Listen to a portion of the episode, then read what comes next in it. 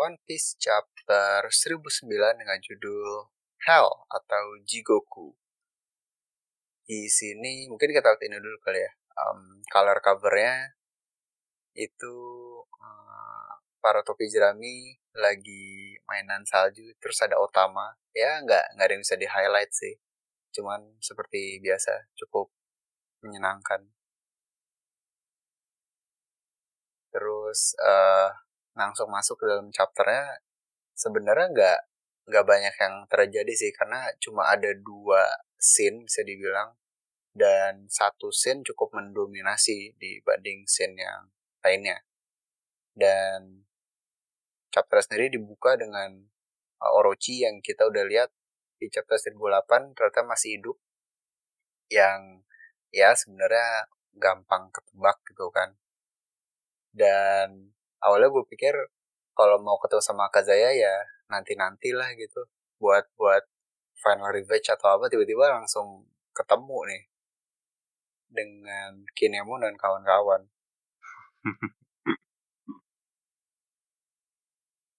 Terus juga langsung dilawan dan tiba-tiba langsung selesai aja gitu kayak nggak tahu deh uh, apakah udah menganggap ini udah nggak penting lagi atau ini sebenarnya sesuatu yang positif gitu? Maksudnya encounter terlalu cepet langsung lima kepala copot aja gitu. Kan Orochi nggak punya battle power sama sekali. Walaupun dia punya boy iblis. Nah i iya sih maksudnya ya selama ini nggak pernah diliatin berantem cuman kayak gue berpikir ad, apa ya ada yang dia sembunyikan atau apa gitu. Kayak ternyata dia bisa ngapain gitu teman ya kayaknya emang nggak bisa ngapa-ngapain sih selain punya banyak nyawa. Iya selama kepalanya masih ada satu masih hidup. Iya selama masih ada satu. Nah ini pun sebenarnya menurut gue masih hidup sih ya karena ka waktu sama Kaido anggaplah anggaplah jadi kalau Orochi itu kan paling delapan apa sembilan ya? Lupa delapan apa ya? Delapan ya coba ya coba delapan dulu deh. Delapan kan satu udah sama Kaido tuh yang di awal-awal. Katakanlah berarti sisa tujuh yang di chapter ini itu uh, hilang lagi lima. Lima tuh pada tapi di situ lagi ada sebenarnya Akazai-nya ada tujuh. Cuman hmm cuma lima karena Izo sama Neko kan kayak Lagi senjatanya bukan Jack. ini ya senjatanya bukan pedang kan? Hmm. pistol sama apa lagi gitu gue nggak ingat senjatanya Neko. Cuma Neko kan cuma lima Neko kakinya, kakinya. pedang. Itu Inu. Eh iya deh kakinya. Neko, Neko. Neko tangannya pistol. Tangannya pistol oh. iya. Yeah. berarti harusnya kalau Inu masih bisa ngebelah palanya ngebelah leher. Iya. Yeah. nah cuman Inu sama Jack kan? Yang stay kan yang yang lain-lain. Sama si Asura Doji Doji juga udah jadi Pedro 2.0 iya. cuman ya gitu cuma lima kepala doang. Jadi mestinya sisa dua sih. Hmm. iya bener kok harusnya Yamata tuh delapan. Yamata no iya oke okay, delapan kan. Hmm. jadi mesti sisa dua. Nah tapi sisa dua ini kan Reizo nggak tahu ya dia karena tetap ada si Fukuo Kuju ini yang gue masih heran kenapa orang kayak gini masih diikutin gitu hmm. soalnya eh, taktik dia yang sekarang kan dia cuma mau ngebakar kastilnya biar semuanya mati bodoh amat gitu iya. maksud gue orang kayak gini masih diikutin gue masih bingung si Fukunya kan ngomong tapi kita ke Raizo kita nggak udah apa udah fated to face each other before we choose side dia bilang gitu kan hmm. ya udah jadi intinya tuh ah, berarti ada hal lain yang di luar itu semua berarti yang membuat dia terus nemenin Orochi hmm. ya mungkin nanti kita bakal tahu kali ya karena tiba-tiba hmm. jadi ada match up kan nih tiba-tiba ada duel antara yeah. Raizu dan hmm. Kurokuju unexpected banget sumpah emang dan iya kan unexpected banget dan ada yang komen kayak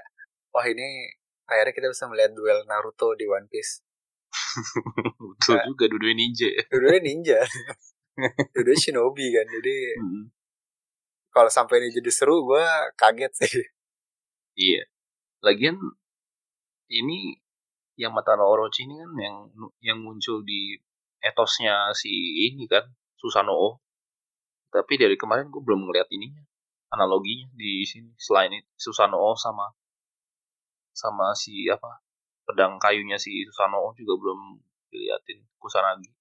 Iya iya. Nah kalau kalau menurut gue sih karena apa ya irrelevansinya si Orochi maksudnya ternyata dia ya nobody lah. Maksudnya cuma menang paning doang licik doang. Mm -hmm. jadi kayak kalau menurut gue sih kayak udah nggak worth lah kalau gue taro apa hal-hal berharga kayak Kusanagi, Susanoo dan lain-lain kayak cukup Orochinya aja atau si Yamato yeah. no Orochinya aja lah kayaknya iya ya. sih bener soalnya kayak mm -hmm. udah nggak gue lihat sih udah nggak berharga banget nih orang mati-mati hmm. mulu kalau enggak sih ya iya sih bener paling dia beneran cuma udah jadi gitu doang iya sama oh sama ini kan uh, jadi Reizo lawan si Fuku kan. Tapi kalau emang Reizo eh Reizo si Orochi masih bisa hidup lagi kan jadi dua hmm. lawan satu ya. Dua lawan satu. itu sih hmm. yang gua agak nanti Reizo nya jadi agak kesulitan soalnya. Mungkin kan ada yang roaming nih si Sanji. Bisa aja ntar Sanji lewat bantuin. Sanji random banget kita nggak tahu ke mana. Aneh nah, banget itu juga itu juga agak ngeselin sih. Karena ada yang udah match up udah jelas belum diliatin gitu. Jadi kita penasaran juga. Ini Sanji boro-boro udah ketemu lawan ya kan? Lawan siapa dia match up lawan siapa aja belum tahu gitu. Mm -hmm. Sanji kemungkinan bakal roaming kayak gitu sih. Soalnya kan suitnya dia membantu dia buat roaming juga. Hmm, iya juga sih. Biasanya dia juga kalau ngilang gini kan dia melakukan sesuatu untuk dapat tactical advantage buat keseluruhan keseluruhan pihaknya dia nggak cuma dia doang. Iya, Kayak di zamannya NL. Gila ya. Hmm. Tiba-tiba ngilang, taunya dijatuhin kapal. Iya, iya, iya. Cuman ya gitu sih. Kalau pilihannya nggak nggak banyak karena kalau gue kalau mau dihitung-hitung yang di kubu Kaido juga udah tinggal dikit sih jadi kalau ya iya. ya pilihannya kalau nggak sebenarnya kalau nggak Kanjuro Jack tapi masing-masing udah di ditargetin udah sama lain kan hmm. food soldier udah pada berkhianat semua kalau nggak di yeah. udah disembuhin sama Chopper pada ini apa ganti pihak semua gara-gara Queennya breakdown goblok bahkan si siapa tuh apa si Apu Man Apu. Apu. Dia sampai lupa. Kayaknya ya sampai ya. orang-orang pada lupa itu dia megang antidot aslinya. Terus kayak nggak ada yang ngejar dia lagi kan. Terus di situ kan di lantai di tempat yang sama ada X ada X Drake juga. Masih banyak banget orang, tapi musuhnya udah tinggal dikit. Bahkan foot soldier habis. Iya makanya itu agak paling ini sih. Nanti habis ini ada ini. Ada ini cik. Apa red red ini raid battle lawan Big Mom yang jatuh ke bawah. Wah. kan udah banyak orang tuh di bawah. Ya itu occupied sama Big Mom paling. Kan nanti paling si orang-orang yang di bawah mungkin ketemu lihat Big Mom jatuh terus dia akhirnya dan ngeliat Big Mom berusaha balik ke atas pasti mereka berusaha no ini kan berusaha keep Big Mom di bawah apalagi ada orang-orang yang ngerti battlefield sense gitu kayak Hyogoro itu yang udah pada experience experience warrior semua. Pasti ngerti itu. Kemungkinan sih bakal kayak gitu. Apalagi apa Peros Peros juga ada di situ. Kan alasan dia ke situ kan gara-gara mau nyamperin Big Mom. Iya juga sih. Tapi mumpung udah bahas Big Mom nih uh, dan itu sebenarnya di ujung chapter kan jadi pas banget uh, memang scene setelah ini kita balik lagi ke atap kan di mana ada Big Mom dan ada Kaido juga dan tentunya lima supernova. Jadi uh, langsung aja di scene berikutnya. Ini sebenarnya full gelut sih kayak nggak hampir nggak ada teori hampir nggak ada apa. Tapi mungkin yang bikin seru uh, ini ya taktikal banget dari hmm, kerjasamanya. Hmm. kerjasama dari supernova ini. Karena mereka golnya sekarang udah udah udah capek lah lawan dua-duanya nggak mungkin menang terus gimana cara misahin mereka gitu dan sebelum mereka Iya. bisa menjalankan rencana itu tiba-tiba duo Yonko ini meluncurkan jurus ultimate eh a- apa ya apa namanya gua O- Ocean sovereignty, something sovereignty. something oh iya ocean sovereignty yang ya itu Anjir, perlu dicek kanjinya sih kalau ada makna tertentu ya Bener-bener mereka cuma ngayunin senjata doang iya sih tapi dengan full haki dan lain-lain.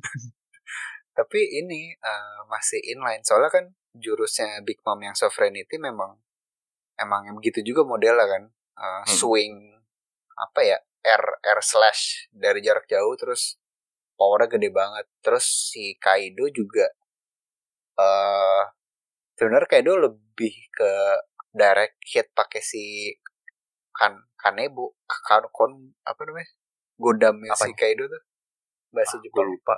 pokoknya Iya. godamnya itulah Iya. kan dia lebih ke direct hit ya cuman karena kita udah Eh. lihat Yamato bisa serangan jarak jauh jadi kayak masih inline sih masih Hmm. di teknik yang sama cuma digabungin aja dan wah itu bahaya banget dan yang gue kagetnya adalah Zoro bisa nahan itu ya walaupun cuma sesaat doang ya Hmm, yoi kan dia ini offlaner tank, yoi.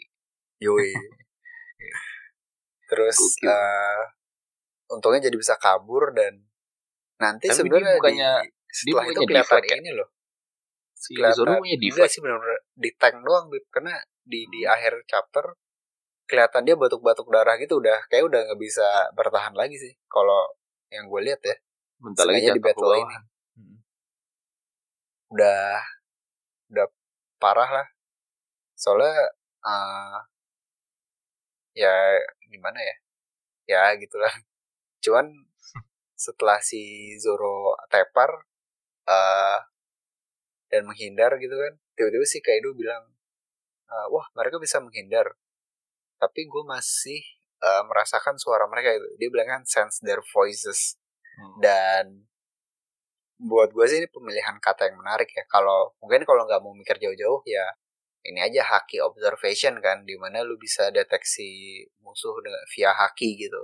Tapi dia ngomongnya voice tuh jadi agak unik karena di chapter-chapter atau dua tiga chapter berikutnya tuh ada fokus yang cukup eh apa ya aneh gitu. Kayak out of place karena tiba-tiba fokus ke Momo yang tiba-tiba berubah jadi naga terus eh, tiba-tiba ada scene lain si P-Zero yang lagi pada ngaso di ruangan tersembunyi tiba-tiba ngebahas tentang buahnya Vegapunk lah eh, atau bu- asal usul dari buahnya Momo ini yang ternyata memang eh, apa namanya DNA-nya tuh dari dari Kaido gitu Iya. Terus juga Momo chapter kemarin tiba-tiba tahu kan eh Luffy gimana ya kabarnya? Eh, iya dia dia ini sih terluka parah tapi dia masih semangat kok. Terus saya ah kok, kok bisa tahu ya? Iya bener. Dan kalau ini semua digabung tuh jadinya pelan-pelan kita jadi kayak ada sebuah clue nih yang di kayak ditinggalkan sama Oda gitu. Iya emang. Kayak sih mau bahas yang itu Voice of All Things yang bisa didengar sama si Rahoshi juga itu kan. Ya itu itu sangat ya itu tuh paling memungkinkan sih karena Voice of All Things udah pernah dilakukan Momo kan sebelumnya di Hmm. uh, Di mana? Zou ya. Zo Di apa? Bukannya Pang Hazard. Apa Zo? Ah, aku udah Di lupa. Dia Zou. Kalau yang di Lama Bang banget Hazard ya. mungkin ada tapi kalau- kalau yang di Zou kan dia sampai bisa uh, Oh, iya, komen iya. si Sampai bisa si komen, gajahnya kan. si gajahnya. Iya, sampai akhirnya dia bisa ngobrol sama gajahnya kan. Si yang denger cuma Iya. Luffy sama dia. Ah, Iya bener.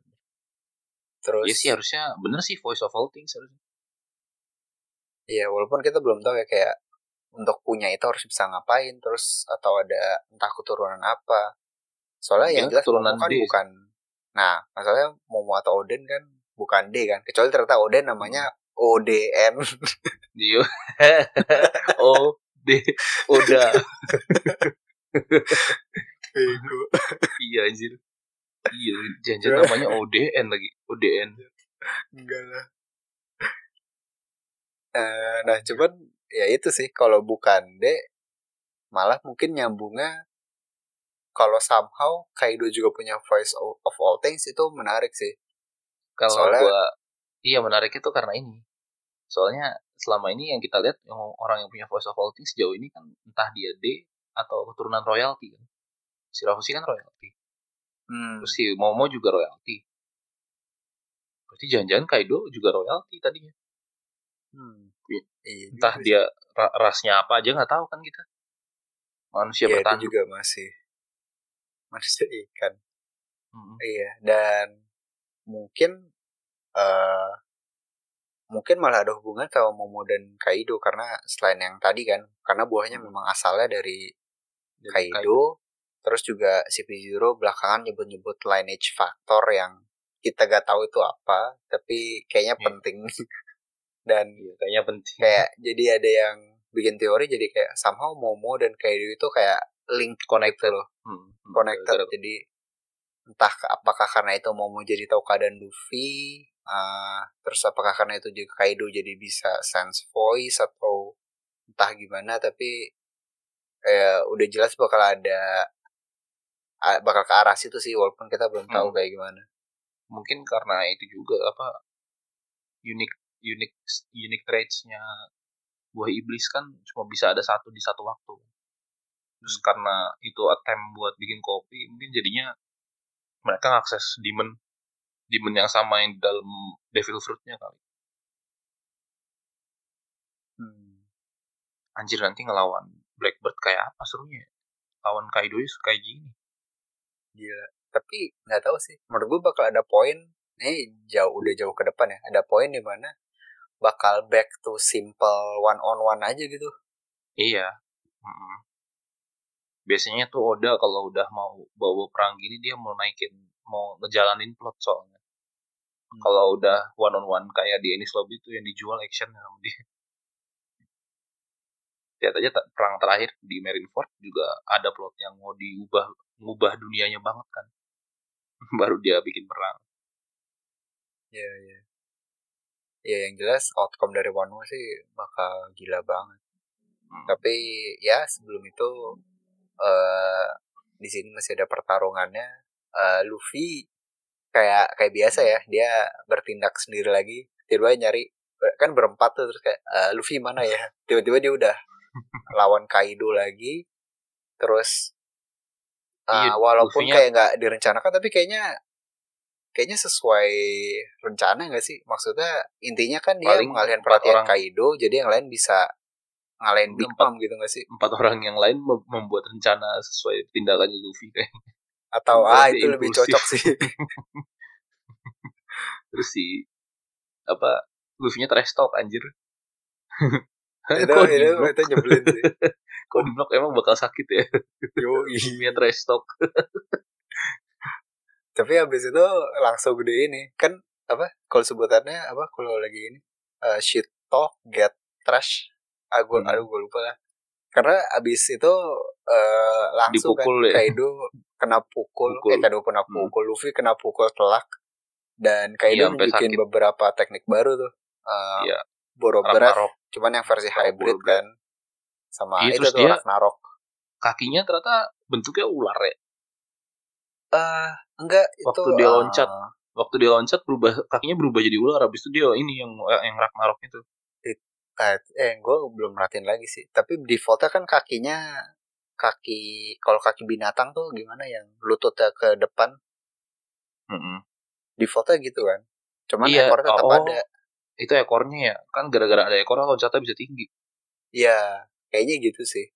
Mm. Atau so mungkin dia udah lebih ahli lagi kali ya. Beneran waktu lompat ekornya doang jadi kayak terbang. I, I don't know. Perlu dilihat lagi sih. gue belum lihat lagi detail panel itu. iya anjir buah iblis apaan sih ini ya aneh banget Gila sih. udah Iya. ikan udah jadi naga Dan hybrid mode juga eh ya sebenarnya bersisik sih bener keren, iya ya iya, keren sih. bersisik beneran ikan ya Iya. Tapi ya anyway, eh kayak berakhir di situ di chapter ini antara Kaido dan Luffy dengan sebuah serangan telak. Karena setelah itu eh beralih ke apa ya orang-orang yang lebih cultured, yang lebih punya intelijensia gitu. Di mana ada sebuah rencana yang dilancarkan oleh Lau Zoro sama Killer yang mencar Big Mom dengan Iya. step-step yang cukup eh, terencana Hmm. banget sih gitu.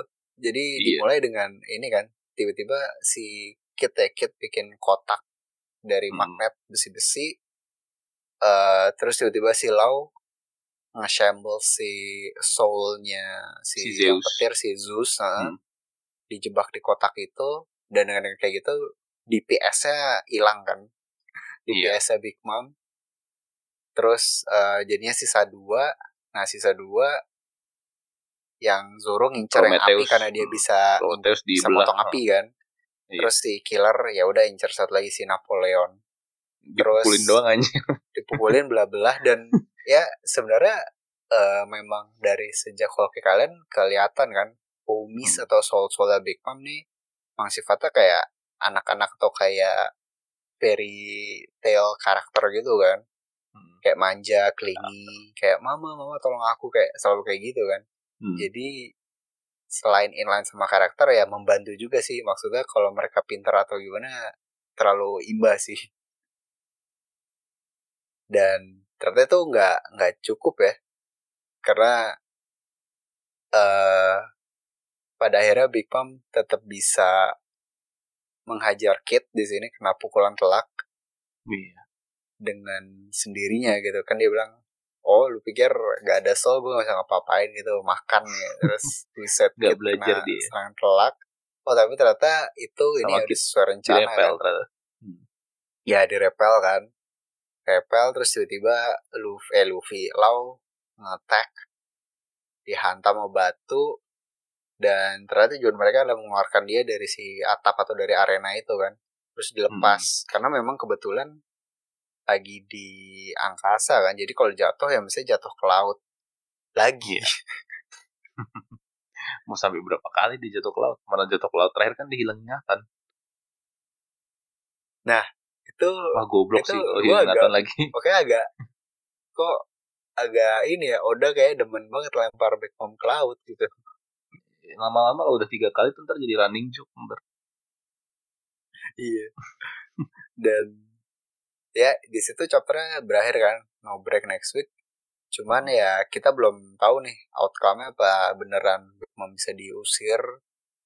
Eh, terus kalau diusir selanjutnya gimana dan apa siapa yang bakal nyelamatin Big Mom atau bakal beneran quit dulu dari arc ini atau eh tiba-tiba bisa join lagi dan Kalau juga apakah Kaido kalau misalkan bisa sendiri bakal jadi lima lawan satu gitu. Lagi kalau dia quit lagi si Big Mom nanti bakal ngejar Luffy lagi ke ke pulau selanjutnya dong. Kan dia ke situ gara-gara Luffy doang. Akhirnya gara-gara Luffy Anjir, itu nyolong lucu sih. gara-gara dia nyolong ini kan. Si Luffy nya nyolong red ini kan red apa red poneglyph eh, nah, di Kopas. Habis itu dia langsung pergi kan. Terus si Big Mom tahu itu kan bakal ngubah status quo-nya si Yonko yang tadinya punya satu-satu semua kan si Iya. Luffy toto udah punya dua sendiri makanya Big Mom-nya ngerasa dia harus ngejar Luffy entah karena harus menghentikan Luffy atau dia harus bikin join join force sama Kaido kan yang Iya. punya satu juga biar sama-sama punya dua ditambah ya itu emang personal personal, personal reasons aja reason kan. apa jadi Iya. wedding crashers hmm. Goblok udah gitu mempelai prianya dicolong juga gitu. Hmm. ya gitulah. Ah nggak tahu sih gue ini agak-agak tanggung gitu ya. Jadi mestinya 1010 kalau sampai udah ngeliatin scene di atap gue kesel sih. Itu tanggung nanggung banget soalnya kan tanggung ada kemungkinan sih. Kan scene di atap kan yang di chapter 1008 sama 1009 dua-duanya ada biasanya dua chapter ada tuh habis itu satu chapter dia di skip kayak Franky kemarin. Franky dua chapter ada di skip habis itu. Hmm. ya bisa jadi cuman ya gitu sih karena semoga aja enggak dah. Ya sedikit boleh lah kayak kayak soalnya yang pertama kayak Zoro kayaknya udah makin lemah gitu di itu ada panel dia kayak batuk darah gitu. Dia Terus- batuk darah mulu setiap kali berantem di atas. Satu slash kayak satu satu setengah abad hidupnya hilang. Iya sih. Terus juga ya Luffy dihajar dihantam gitu sama Ragnarok. Gimana Hmm. gitu kan. Dan ya macem-macem sih. Terus kalaupun gue sempat mikir awalnya kalau dipisah tuh dipisah biar dua lawan tiga gitu eh dua tiga gitu loh. Bukan Ternyata yang beneran lima lawan di, satu ya. di banish terus lima lawan satu gitu gitu gue nggak nyangka Soalnya sih. Kalau dipikir-pikir wajar sih Big Mom yang dikeluarin. Kan dia yang paling lemah secara ini apa paling paling nggak versatile secara fisik. kalau nggak punya senjata lain dia suram kan. Hmm, tapi nggak tahu sih gue gue liatnya malah lebih damageable si Kaido sekarang soalnya Iya. Ada hakinya. Ada iya, Zoro, ada Luffy kan ada ada haki Zoro juga Iya benar sih. Gue emang ini kan arknya Kaido emang kan. Makanya wajar kalau Big Mom yang disingkirin. hmm, Tujuan Iya mereka ke situ kan juga bunuh Kaido. iya sih nggak nggak ada yang peduli sama Big Mom juga ya emang gak Big Momnya aja yang ini nyusahin. Hmm. iya sih jadi ya ya mungkin masih relevan gitu dia masih bakal berantem yang lain karena tadi kan kita Hmm. udah bilang juga ya banyak yang banyak, stok free. banyak stok di kubu pahlawan kan jadi Iya, jadi free. mungkin bisa bisa kroyok Big Mom gitu nanti Hmm. Kemungkinan besar sih bakal kejadian kayak gitu. yap yap yap dan ya untuknya nggak perlu lama-lama sih nungguinnya 1010 Iya, eh, minggu nggak ada break jadi dalam waktu seminggu bisa tahu.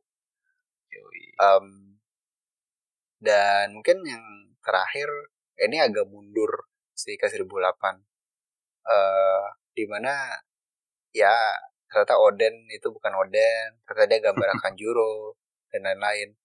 Nah orang Iya. kan sebenarnya pada kena apa ya kena curveball gitu loh ke dari Oda Sensei Hmm. karena jadi eh, si namanya misteri pertama kan ada orang yang nyembuhin atau nyelamatin para Akazaya Nine. Terus disiluetin kan. Terus Tuh. begitu diselamatin Reizu kayak eh kayak gue familiar deh sama yang nyelamatin tapi nggak mungkin gitu terus tiba-tiba muncul Oden kayak masuk akal dong maksudnya orang yang familiar tapi tidak mungkin Oden gitu Mm-mm.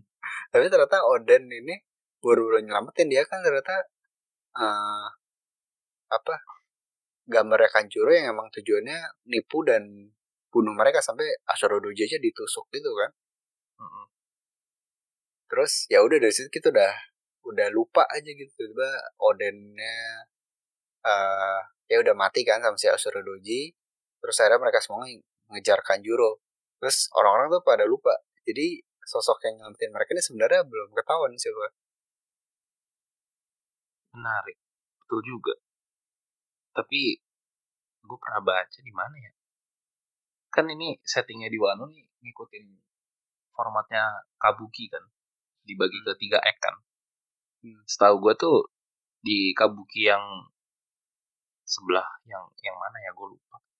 Jadi tuh total jumlah betrayalnya tuh harusnya ada dua katanya. Eh harusnya ada tiga. Harusnya ada tiga pengkhianat biasanya. Kalau ngikutin formatnya yang lama. Eh formatnya yang mana gitu. Apa gue salah baca ya? Ntar gue cari lagi dah. Sejauh ini kan kita baru ngeliat dua betrayal kan. Betrayalnya si Kyoshiro sama si Kanjuro. Nanti Iya. satu lagi siapa? Hmm.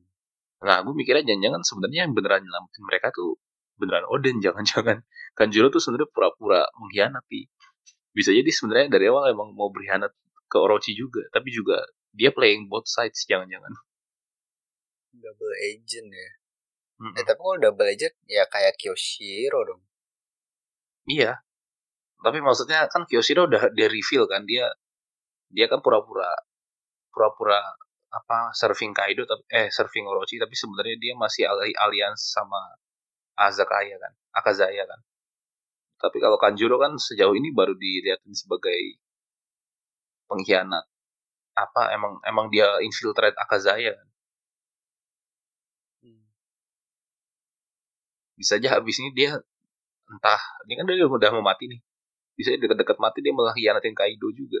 Kayak khianatin si Orochinya lagi. Entah sih, tapi bisa aja. soalnya belum masih harusnya ada satu lagi ini betrayal